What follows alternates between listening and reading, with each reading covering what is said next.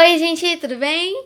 Bom, nesse áudio eu vou falar um pouquinho sobre civilizações mesopotâmicas. Então, eu vou falar como era a cultura da Mesopotâmia, como é que as coisas funcionavam por lá, e vou falar sobre alguns grupos muito marcantes. Então, eu vou passar só por cima dos assírios, não vou falar muito, é só para poder abrir espaço para o próximo grupo, que é os sumérios. Depois eu vou falar sobre os acadianos e os babilônios, ok? Bom, Vou começar por onde a Mesopotâmia fica. Mesopotâmia significa entre rios, e esses rios seriam os rios Tigre e Eufrates.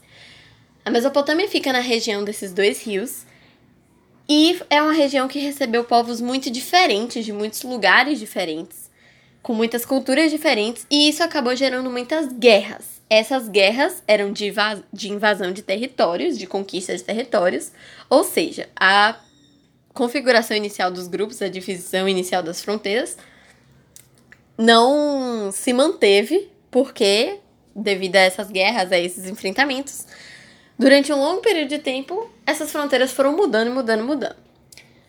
As civilizações mesopotâmicas foram impérios teocráticos de regadio. Isso é um termo que eu já expliquei no áudio do Antigo Egito, mas eu vou explicar aqui de novo porque não custa, né? Regadio significa regar. Então, o Império Teocrático de Regadio é o império que usa o modo de produção asiático, que envolve muitas irrigações, muitas barragens para melhorar a agricultura. Daí vem o regadio e que tem crenças religiosas muito fortes, daí vem o teocracismo, ok? Bom, dito isso, vamos passar para os povos e aí depois eu falo um pouco da cultura, certo? O primeiro grupo de povos que eu vou falar, eu vou passar só por cima, que são os assírios.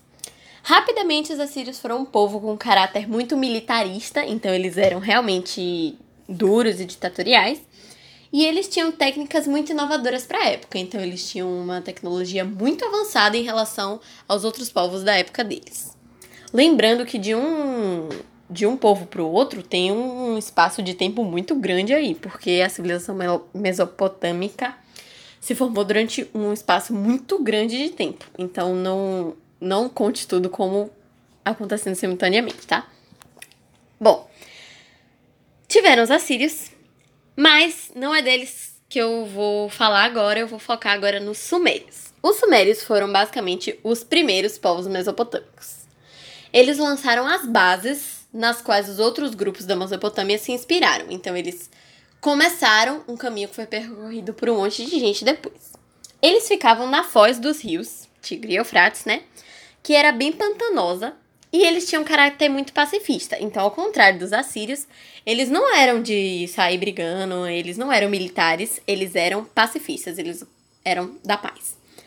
E eles se organizavam em cidades-estado, que eram cidades independentes, que cada uma tinha seu governo próprio, como por exemplo as cidades de Ur, Uruk, Eridu, Nippur e Lagash. E essas cidades se respeitavam direitinho e cada uma tinha seu governo, seu governante, que eram os sacerdotes patese. Esses sacerdotes faziam o meio que o trabalho do faraó do Egito, né? Eles diziam a vontade dos deuses.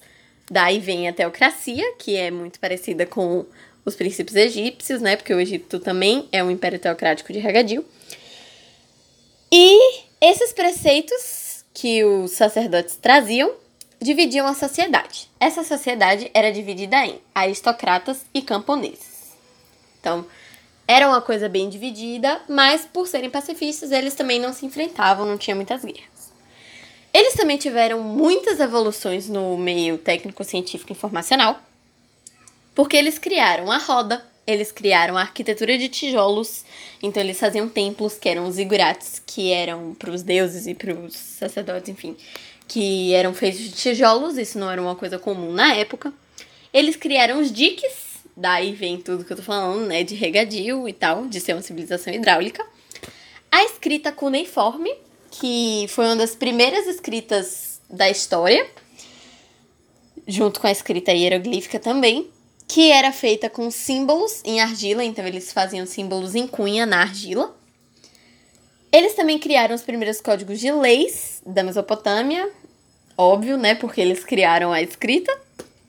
E eles tinham também as primeiras teorias sobre a criação do homem. Eles acreditavam que o homem veio do barro.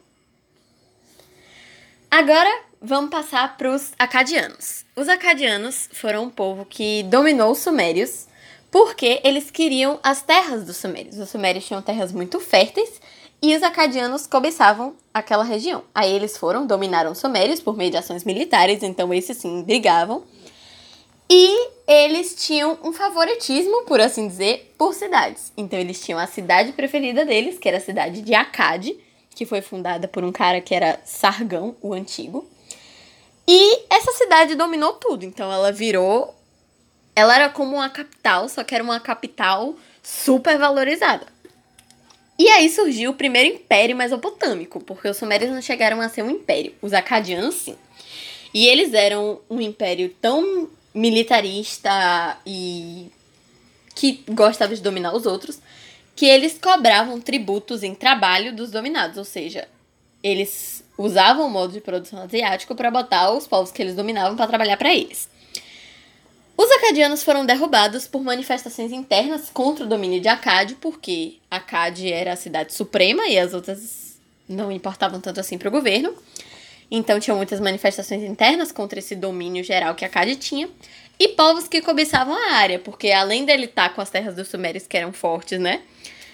Eles tinham uma área muito grande, isso fazia com que outros povos quisessem aquele local.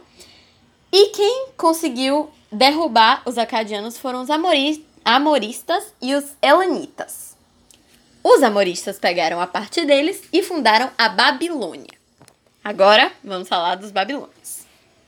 Os amoritas receberam diversos grupos diversos dos acadianos, então lembra que eu falei que na região dos rios Tigre e Eufrates tinham povos muito distintos e que isso acabava causando invasões? Então, os babilônios receberam muita gente, porque os acadianos dominaram os sumérios, eles dominaram os acadianos, então foi um amontoado muito grande de diversidade.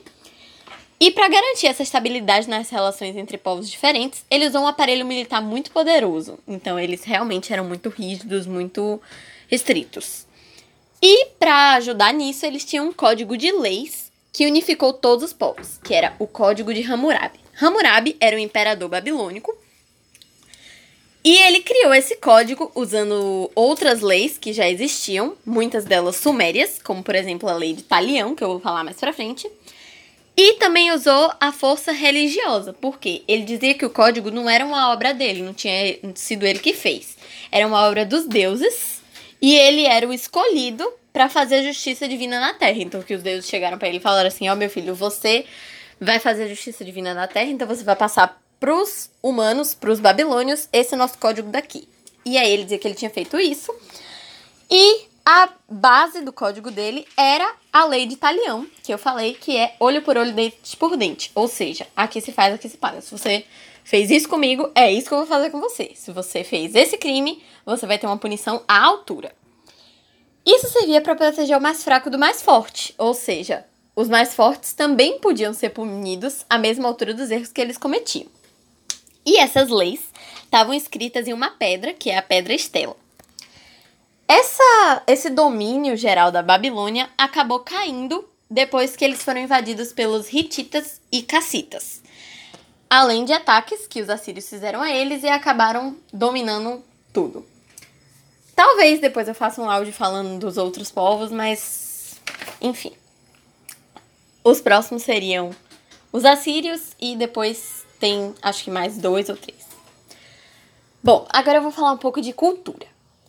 A cultura da Mesopotâmia, assim como no Egito, tinha o politeísmo antroposomórfico, ou seja, eles tinham vários deuses, metade animal e metade homem, e esses deuses eram divididos em dois grupos. Ou eles eram deuses celestes, que tinham relação com os astros, ou eles eram deuses terrenos, que tinham relação com os fenômenos da natureza. Alguns dos deuses deles eram Ea, Bel, Enlil, Marduk e Istar.